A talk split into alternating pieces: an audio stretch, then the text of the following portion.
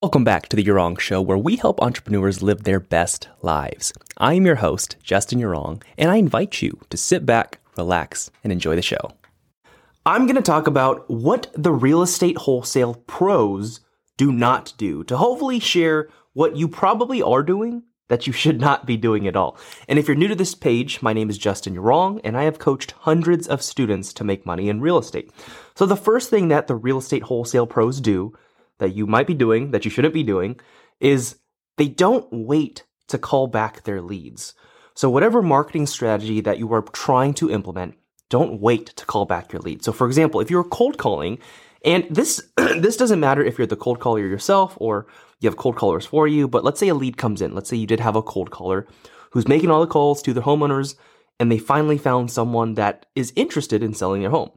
As soon as that lead comes to you in whatever form, whether it's your CRM, web form, whatever it is, if that comes to you, the pros, they don't wait to call them back. They're calling them back right away. And if it's not them calling them back, it's someone on their team calling them back ASAP because they know time is money.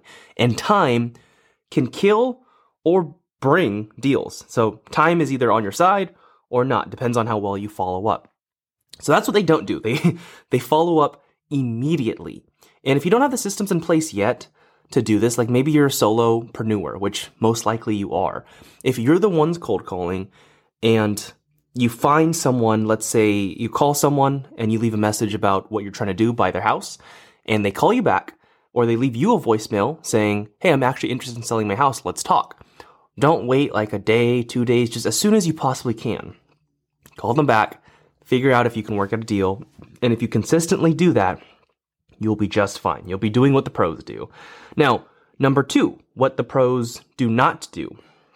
They don't spend their time on non revenue generating activities. At least at the beginning. You know, as they grow, I'm sure they'll start to spend time on like the strategy and all the, the other things that are involved in business. But at the very beginning, you really have to focus your time on making money. If that's your intention, which most likely is if you're watching this channel. But if you want to make money in real estate investing, you have to be spending all of your time, like as much, at least 90% of your time, on bringing the next deal that's going to generate you income. And that could be a variety of things. That could be you cold calling, that can be you texting, that can be you posting on social media and constantly asking people for deals or telling people what you do.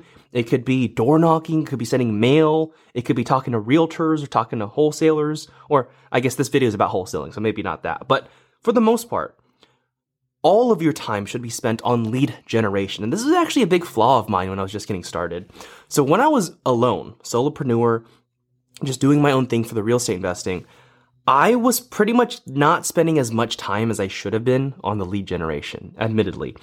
I was spending a lot of my time on, you know, setting the office up and maybe trying to get business cards, set my website up. And although these are, some of them are important, the biggest thing I should have been doing, I should have been spending every second of my day calling leads or calling prospects to try to get leads and try to close deals. That's what I should have been doing, and that's what you probably should be doing that you're not already. So if you're not already doing all the money generating activities in your business, you need to stop what you're doing and do that thing. So that's number two. Number three is pros don't guess on ARVs. They don't guess on after repair values. And if you're not really sure what that means, after repair value is the after, oh, sorry, I just explained it. ARV is after repair value, and what it is, it's what the house would be worth if a fixer or a flipper were to fix up that property and resell it. And professional wholesalers, professional real estate investors, no one's guessing on the ARVs. There, no one's using rule of thumbs. I get this question a lot from students and just people in general of like, hey, what percentage of ARV should I be buying these homes at? And it's like, dude, I, I would crunch the numbers exactly how you would buy the deal and then use that. So don't just use a rule of thumb because rule of thumbs they're there just to estimate. And if you're actually making legit offers, then you don't want to be basing your written offers on your estimates or your, your guesses, your rule of thumbs. You want to be basing them off you actually crunching the numbers, assuming, okay, if I put this much into the house, I'll get this. And I know this is a wholesaling video, but even as a wholesaler, you want to have an idea of what the house is going to sell for after a fixer or a fix and flipper would be fixing it up so that you can understand where to market it at to your buyers list or to all your buyers. So don't guess on anything. Don't guess on your ARVs. Put in the work to learn how to comp properties and get proper ARVs. If you don't, if you kind of got lost there, comping properties is just looking at other properties that have sold recently to get a good gauge at what this property or your subject property would sell for after someone were to fix it up. So put the work in, learn how to do it, and don't just start guessing. And do not, please do not do this. Do not use Zestimate. Like, don't use the Zestimates or Redfin estimates or whatever thing is out there that AI automatically tries to guesstimate what the houses are valued at.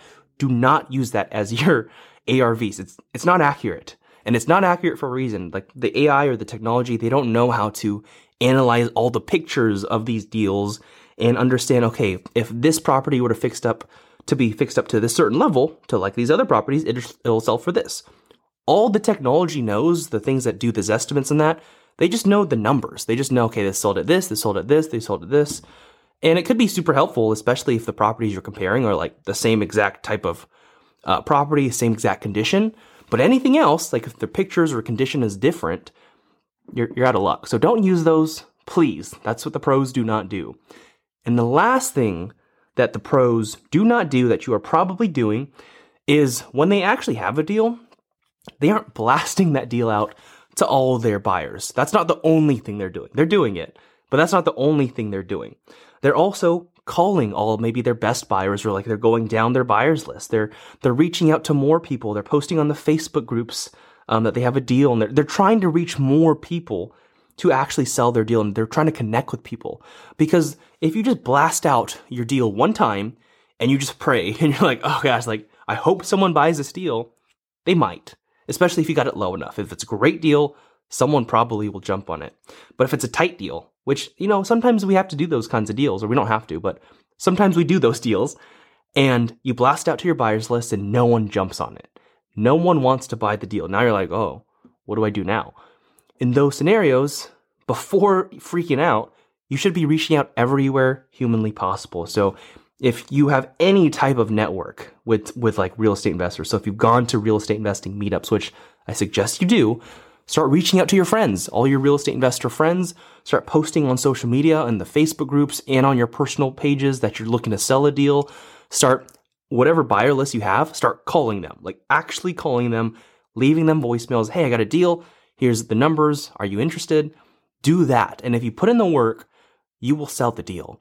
Because just like acquiring any real estate investing deal, just like the acquisitions of finding the deal, locking it up, that takes work, takes effort. Well, so does disposing of the deal or the disposition side of when you lock up the deal, how are you going to sell it to another buyer? Like that's that's work too. And the less work you put in, the less profit you probably will make.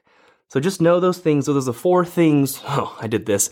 Those are the four things that the pros do as wholesalers that you are probably not doing. And I hope you enjoyed this video. And if you did, you want to click on the link in the description below and you can get a free strategy session completely free. Just click it, fill it out, and hope to see you soon.